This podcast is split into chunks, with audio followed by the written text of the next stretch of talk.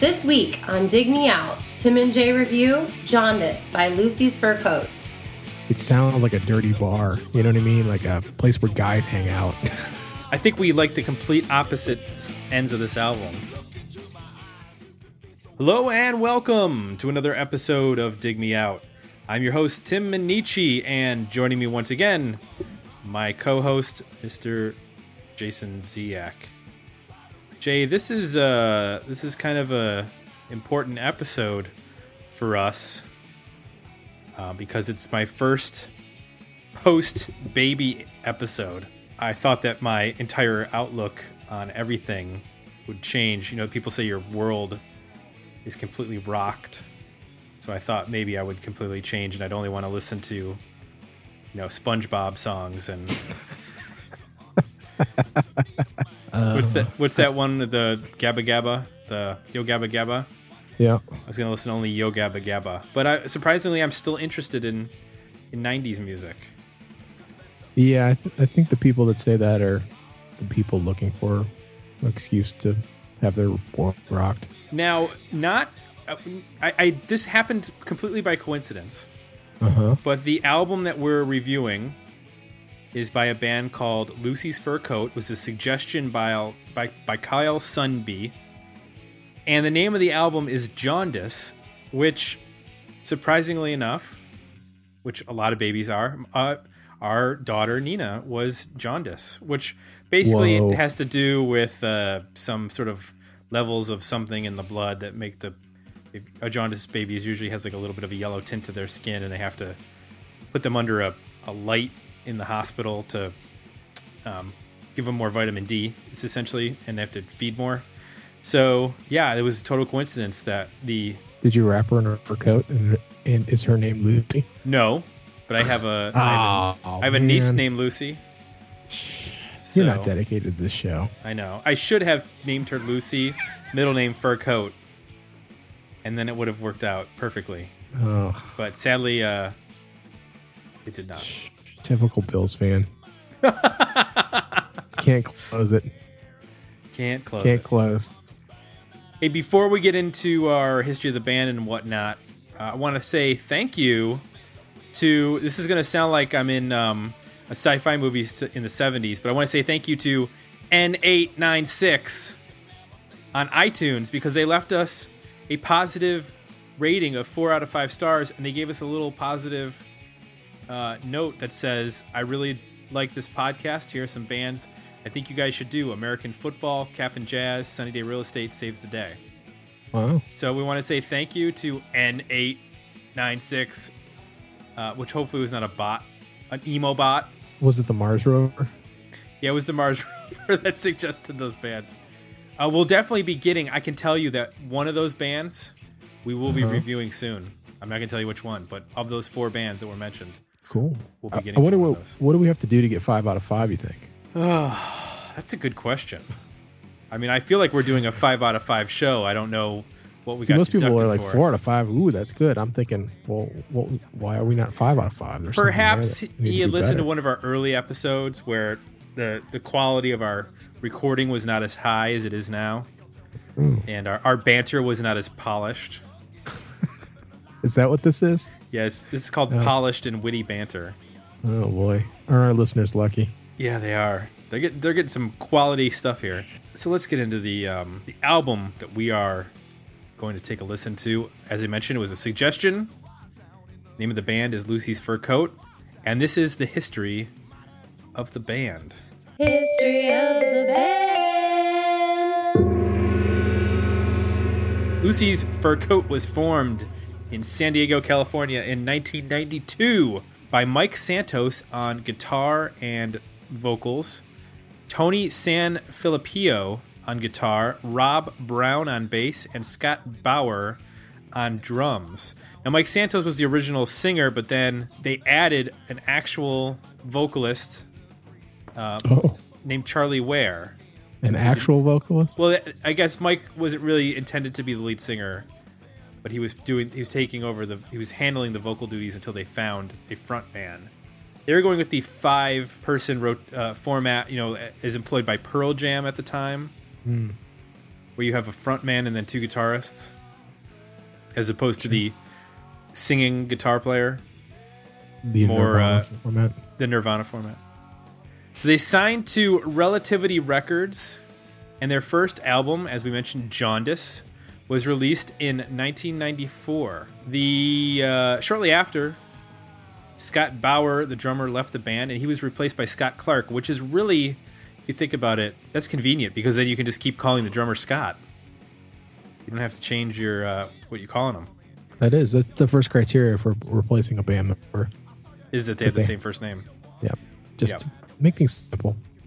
Exactly. The band was unhappy with their contract with Relativity, so they broke up to basically get out of the contract and then reformed and signed to SRH Records. I don't know how that's possible because I think if you reform and you're using the same name, you'd still be under contract.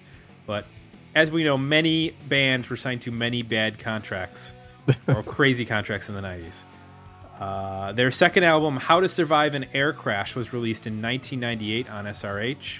Mike Santos left the band, and they continued as a four piece for another two years and then broke up. The band members have played in a variety of bands since then, including such bands as Pump House, The Scramblers, The Coolest Band in America, Midnight Rivals, and Bayside Bridge Club.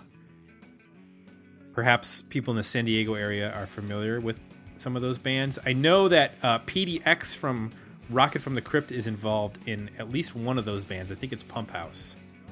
So that is the history of Lucy's Fur Coat, which was brought to you by us. But if you'd like to sponsor the history of the band, visit digmeoutpodcast.com and support the podcast, by a t shirt, or make a donation.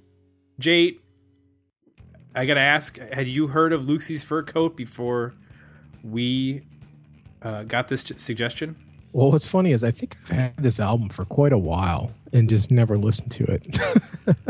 Wow. Uh, it may have may have come up on random, but I never really never caught my ear, never spent any time with it. But I have had it for I don't I don't exactly know several years. I'd probably say at least. So in a weird way, yeah, I'm, I'm familiar with the name of the band, the album cover, and vaguely what they sounded like. But uh, beyond that, that's it. So, although you ignored them, you've now had a chance to di- to digest. Yeah. You've had a chance to digest Lucy's fur coat. Mm. So, is uh is Lucy's fur coat a uh, uh, an original mink, or is this a cheap knockoff that you uh, send back to the store? Oh, that's a good way to put it. So I think you can definitely hear the San Diego thing in here, right? I, I got a lot of Rocket from the Crypt moments with this Mhm. band. Um, I also heard uh, some Smithereens kind of thing going on um, in some of the stuff, which um, when you combine it with the Rocket from the Crypt element, kind of melts together pretty well. The problem is, is that's not terribly original. So at those times, it doesn't do a whole lot for me. Um, there's some tracks on here, though. I'd say probably half the album, actually, of the 12. I- I'd say there's probably six songs in here where they start to find their own sound and they're less focused on being sort of the, the high energy, fun punk band that Rocket from the Crypt is. And they go into other areas that uh, Rocket from the Crypt would never go into. So they slow down or Mm-hmm. get play with some more, you know, play with acoustic guitars and textures and things. Um, I think actually it works really well. Um, I like the singer's voice quite a bit. It's interesting Yeah. to hear that they found another singer. It's kind of a, geez, I don't know, Ian Astbury mixed with, I don't know. Give me You know who he reminded me of? He reminded me of, um, and I had to look up his name, but Dave Wyndorf of Monster Magnet. Reminded Oh, me a yeah, yeah, lot of the guy from Monster Magnet. Yeah. And I'm a big Monster Magnet fan. For those of you that don't know, I have all their albums and I listen to them a lot. They're they're described as being a stoner metal band, but they're a lot more experimental than I think a lot of what you traditionally think of as being a uh, stoner metal band. Mhm. Um, and I I think there's elements of some of that stoner rock mixed with punk, mixed with like you said. I mean, that Smithereens is a really good comparison in terms of like the guitar riffing that's going on. Mm-hmm. um, on a lot of these songs. It was a simple, straightforward three Yeah. riffs. It's kind of sometimes like a, they work uh, well. Yeah, yeah. The problem is, I think on some of those songs, they they're just not very well developed in terms of you know having a chorus to pay off. And you got if you're going to be that simple, you know, you got to give me a hook at some point. And in some of those songs, they they don't do that.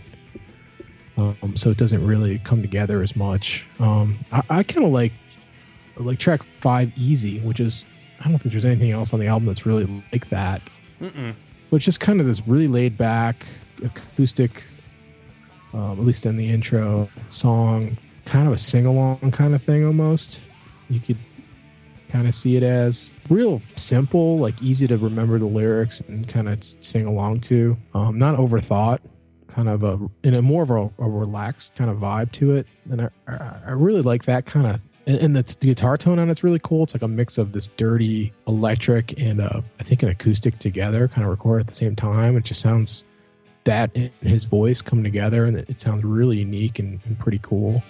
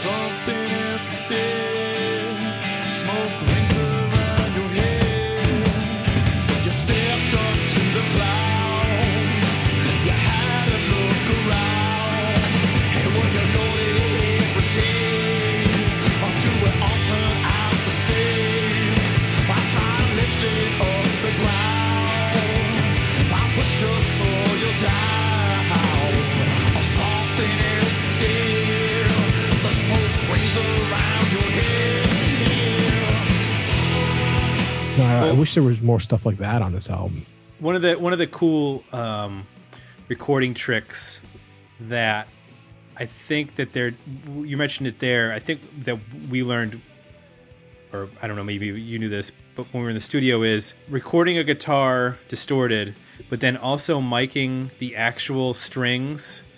So that you're hearing the pick hit the strings sounding like an acoustic, but at the same time you're getting that distortion through the amp. So you're basically creating two guitar tracks out of one um, and I think that's what's going on in parts of that song, and it it's an, it adds a little bit of more depth than just throwing an acoustic guitar down with a guitar with an electric, you know, just doubling it or something. It's it's just a little bit different of a take on a clean and an electric playing together, and it's it's nice.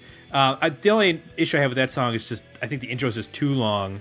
I would. I like it when it kicks in. I wish it would kick in a little bit faster, but it is nice that they're able to back down the energy on some songs and play around with dynamics a little bit more and tempo. Whereas, like you mentioned, like Rocket from the Crypt, they don't tend to do that. They'll get in that mid-tempo area, but they're never slow. And I think they get away bec away with it because John Reis's vocals are always doing something interesting, and they're always doing cool backing vocals, which this band actually does do on a couple songs. Track three, Super, has that really cool chorus where the I, it's like the rest of the band is is doing a gang chorus where they're yelling, "Hey, that's great! No, that's super." It almost reminded me of like a local H song. Um, I could have totally seen that on like 120 minutes if there was a video or Alternative Nation. Like that song totally reminded me of one of those bands you'd see for like two weeks and then they'd be gone.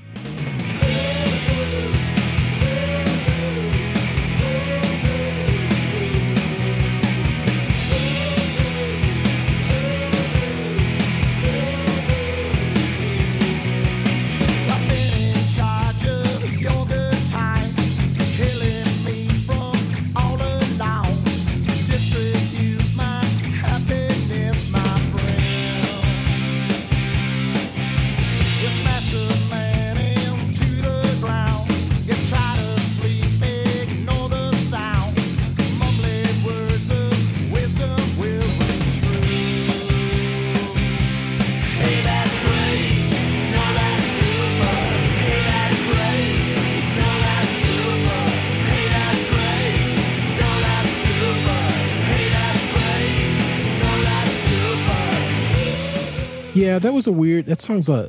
It has a this verse that almost sounds like New York Dolls. The way he's like delivering the the vocal line. Yeah, it's a little snotty. Yeah, and then they get to the chorus, and it's. I guess I was comparing it more to Nirvana kind of chorus, but I guess a local H would make sense too. It just sounded like two different songs kind of jammed together. And this is the point in the album where I'm like, ah, there's bits and parts here that I like. Mm-hmm. And there's that woo woo thing going on, which is like it's not really the chorus. I don't know what it- it's like an intro and a bridge or something. Yeah. So it wasn't quite melding to me. It just sounded like three different parts kind of jammed together. And I'm, at that point in the album, I'm like, you know, where's this band gonna go? Like, how are they ever gonna pull this together and start to sound original? So I, there's a lot of moments like that and a lot of songs like that where there's parts and pieces that I like, but you know, there'll be a part after it that I really doesn't do anything for me. One of the tracks that I, I wanted to highlight is uh, track 10, Not My Fault. Hmm. I, I liked that song because I think it added a nice change of pace. I think, I don't remember, I'm to have to go check and see. For the most part, their song length is at a pretty good clip. I mean, there's like two songs, two or three songs that are over five minutes. I think a band like this needs to stay under five minutes for the most part because they don't really do a lot of. Div- there's not a lot of diversity in the riffing from the guitars or from the what's going on dynamically. So sticking into like the three to four minute range is ideal. But having like that one song that's like a minute and a half and it's just sort of high energy, draws a lot on their punk influences. I, I really liked throwing that in at the end because it felt like a breath of like a little breath of fresh air, and it kind of reminded me again of the stoner rock thing. It reminded me of the early like Fu Manchu, which isn't quite as polished as the later and and mid years. It's a little rougher. It's a little rawer. It, it gets a little punkier in some aspects, um, and I like that.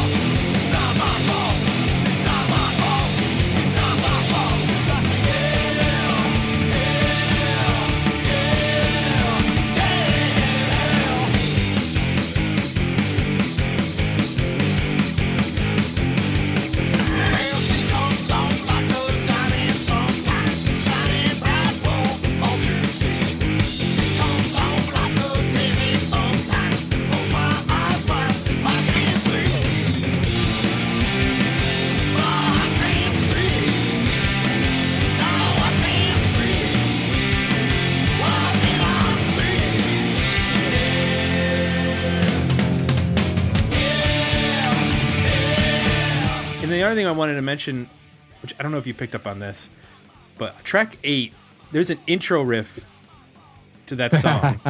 Is that Kisses Unholy? No, it's a War Machine. War Machine. like that. Yeah, Man, I don't know if that was on like that. purpose or not, but it's exactly the same riff. And the thing that sucks is that it it doesn't need to be there at all. No. Like it, it plays no role in the song. It doesn't. It's not reprised.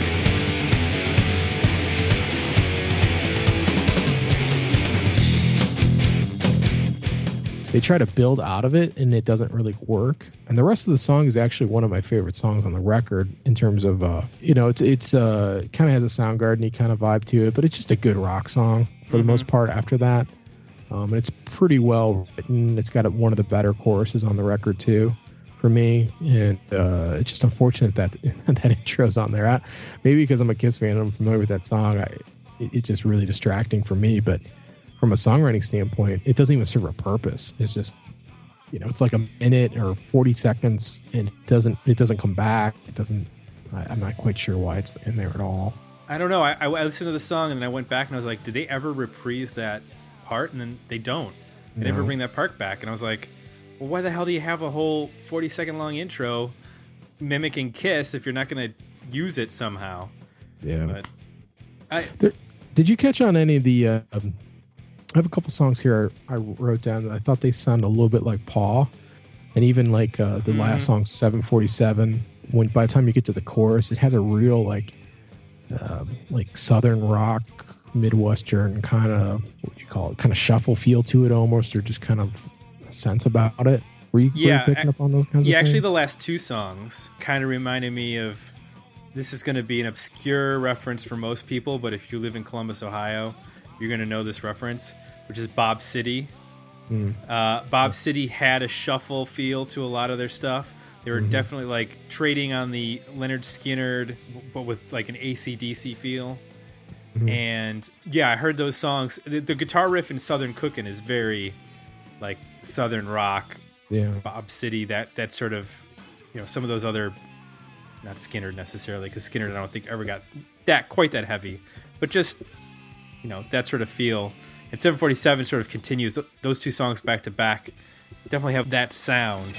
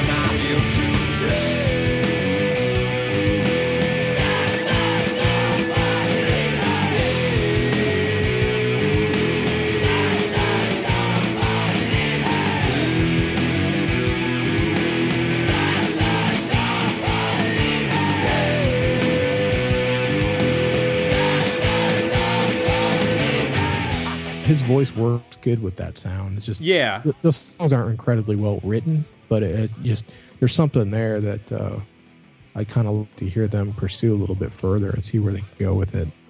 Well, it's the thing that is the double-edged sword is that he's a he's got a great tone to his voice.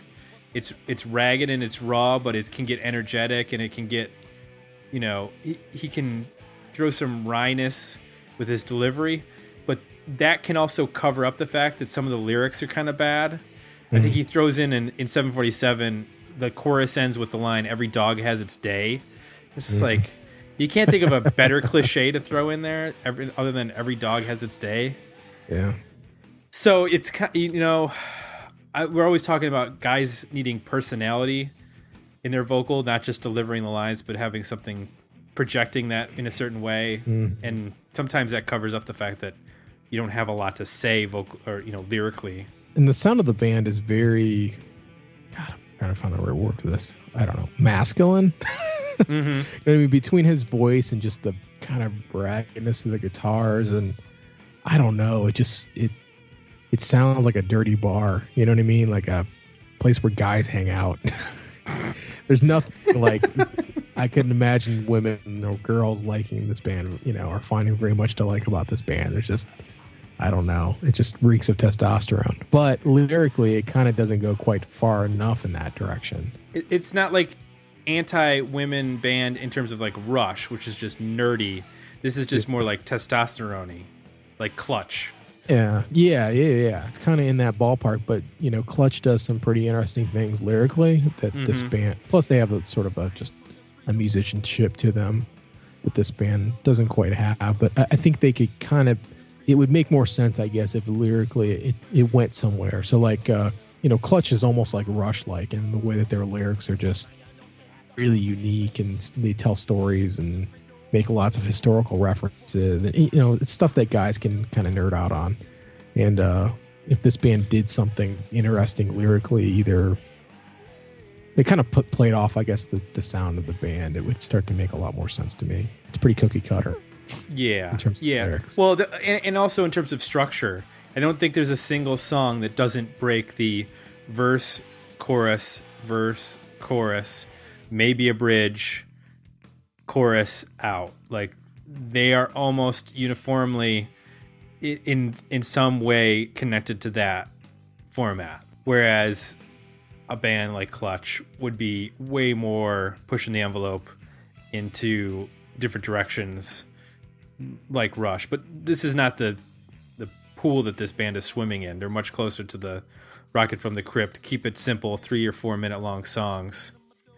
Um, and Paw is a is actually a, a band that I brought up in terms of who I thought if you if you dig in Paw that this would be a band that you would probably want to check out because Paw has elements of that midwestern, not southern rock. I don't think of it, but like a midwestern take or plain plain state take on uh, alternative from the '90s.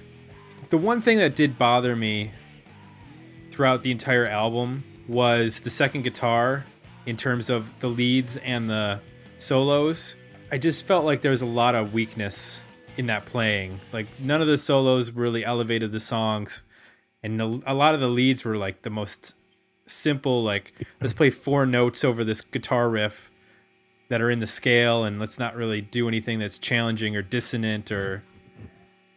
I don't know. Did you pick up on that? Yeah, I mean, and there's a ton of opportunity there because um, while I like his voice, melodically, you know, it doesn't always um, lend itself to, you know, delivering a great melody. And sometimes that can be enhanced or helped if there's a guitar, you know, really smart guitar intertwined in there to help counter and create melody where there otherwise isn't any. So there's tons of opportunity here to do cool stuff, and there's not much.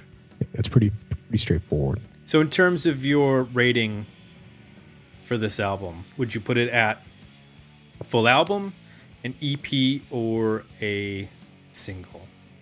I got six songs, Mark, that I like. Um, so I got Sanity, Same, Southern Cooking, which I actually think I like 747 better than that. Elementary, Easy, and Falling. So, you know, there's 12 songs here. I like half of them. So That's interesting. I think we like the complete opposite ends of this album. Because I had Treasure Hand, Super, Still I Complain, Insanity, Not My Fault. yeah. So, and we're both at an EP. We're just at completely different EPs for this album. Yeah, well, like I said, I think I started off saying there's a little bit of identity issue here. They're not quite sure what kind of band they are, and Mm-hmm. you know, you're responding to, to the one half of the band, and I'm responding to the other. But the problem is, they need to be one band. I am curious to check out. I'm curious to check out the second album because I want to see where they went with the sound. hmm You know, did they take it in more of a? Did they get more punky? Did they get more of a southern rock sound? Did they get more, or was it just as con, you know sort of conflicted from song to song as this one was? So, in terms of uh, bands that you might suggest uh, as relatively close or gateway drugs to uh, listening to this band, was there anybody that stuck out other than we mentioned like Paw and Rocket from the Crypt? A lot of bands written down here. There's even moments where it's it reminds me of Everclear, The Cult, what else? Soundgarden. There's some Soundgarden riffs on here. So I, I don't think there's anything on here that's. I couldn't I couldn't think of any newer bands to be honest. And a lot of it is is very 90s oriented, um, in terms of their influences and to me who they sound like. How about you? Well, for uh, like particular songs, I heard things like track six Sensor kind of had a Gluecifer ish sound to me, but that was like the only song. And there were times where his voice reminded me of like Nash Kato from Urge Overkill, Mm-hmm.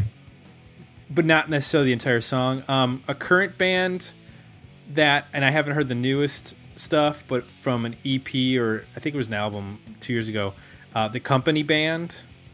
They kind of reminded me of some of the stuff that the Company Band did, which is a little bit again more on like a not a stoner rock because I don't think of them as being stoner, but No, just it's a, like a it's like a classic rock revival kind of thing. yeah. But yeah, I Uh, guess uh, I hadn't I hadn't thought about the vocal. I guess the vocal is in the same kind of ballpark as that. and there there are elements you know in like treasure hands and still i complain that musically they get close to that what the company band is doing so there you have it that is lucy's fur coat we need to say thank you to kyle sunby for suggesting this particular album, and uh, I think it was a while ago, so I apologize that we took so long to get to it, but all in due course. We get to all of our albums in due course, even if that means 2018. We'll be wrapping up our listener suggestions. Uh, if you like what you heard on tonight's show, please consider leaving us some positive feedback over at iTunes, just like our newest fan, N896, did, or the Mars Rover. Is the Mars Rover a fan of Mars Electric? I'm curious. Or Mars re- Volta. Or Mars Volta? Or Blue Sky on Mars by Matthew Sweet? Anybody knows the Twitter account. Yeah. Maybe we could check that Twitter account. Let ask us ask the Mars Rover what their playlist is. We'd like to know. That'd be that'd be good information for our podcast. We can make a '90s podcast for the Mar- the Mars Rover. Damn, why didn't we think about that, Jay? Total tie-in. Yeah. I'll be honest, I didn't know the Mars Rover was going to Mars until the day it happened. I I was like, "What? either. We shot something into space?" Yeah. I thought we stopped doing that. I we only did that to launch satellites for cable TV. We just don't have the money to put men up there anymore. That's true. Yeah, you send robots controlled by monkeys. So, good luck to that monkey driving that robot up there, and uh, we'll be back t- next week with another episode of Dig Me Out.